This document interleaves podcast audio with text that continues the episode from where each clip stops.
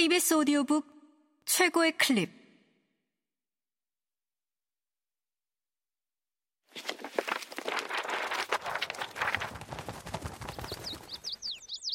KBS 오디오북. 행복의 지도. 에릭 와이너 지음.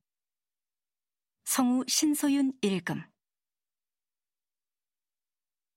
스위스가 직접 민주주의를 채택하고 있다는 사실은 이 나라 국민들이 크고 작은 문제를 항상 투표로 결정한다는 뜻이다.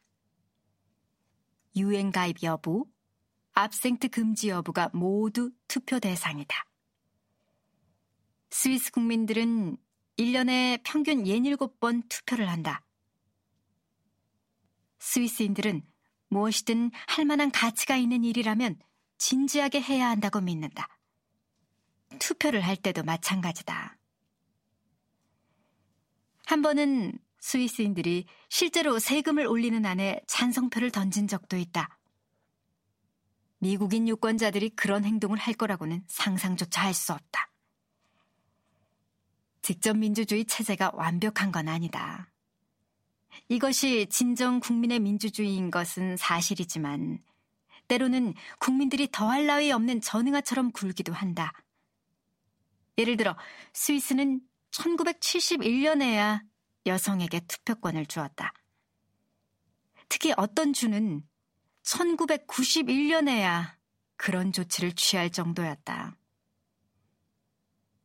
그런데도 캐나다의 행복 연구가 존 헬리웰은 정부의 질이 국민들의 행복도를 결정하는 가장 중요한 변수라고 믿는다. 브루노 프레이라는 스위스 경제학자는 스위스 전역의 26개 주에서 민주주의와 행복의 관계를 조사했다. 그 결과 투표를 가장 많이 하는 가장 민주적인 주가 가장 행복했다. 심지어 그곳에 사는 외국인들도 더 행복했다.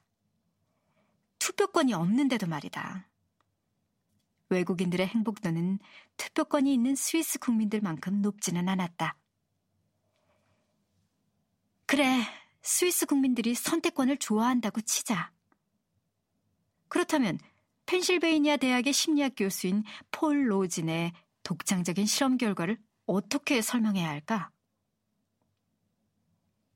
로진은 미국, 영국, 프랑스, 독일, 이탈리아, 스위스 이 여섯 개국의 국민 구성을 대표하는 사람들을 뽑아 간단한 질문을 던졌다. 아이스크림을 먹고 싶은데 두 군데의 아이스크림 가게 중 한 곳을 선택할 수 있다고 상상해 봅시다. 한 가게에는 10가지 맛의 아이스크림이 있고 다른 가게에는 50가지 맛의 아이스크림이 있습니다.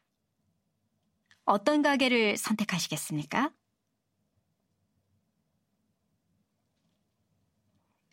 56%에 이르는 대부분의 응답자가 50가지 맛이 있는 아이스크림 가게를 선택한 나라는 딱 한 곳, 미국뿐이었다.